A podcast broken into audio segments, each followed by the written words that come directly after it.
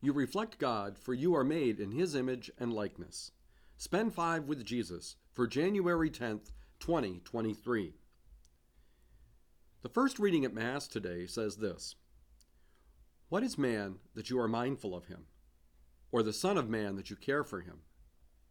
You made him for a little while lower than the angels. You crowned him with glory and honor, subjecting all things under his feet. What is interesting about the human being is that each one of us is made in the image and likeness of God. Think about what that means for a minute. You reflect God in some way. In the lives of great saints, that reflection was clear and strong. In others, not so much. But whether we are aware of it or not, each one of us does reflect God in some way.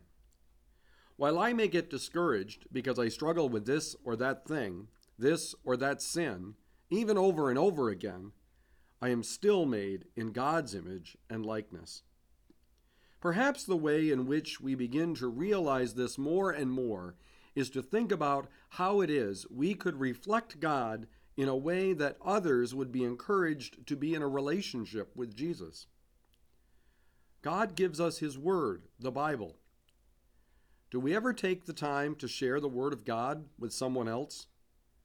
Do we ever talk about our faith with anyone else? Sometimes we can find ourselves afraid to share our faith. At other times, we might be afraid that sharing our faith will not be a discussion, but an argument. We can be afraid that by sharing our faith, it may change the way people look at us but it is important for us to share our faith. Jesus tells us to do so in Matthew 28 and even in today's first reading. I will proclaim your name to my brethren. In the midst of the assembly, I will praise you.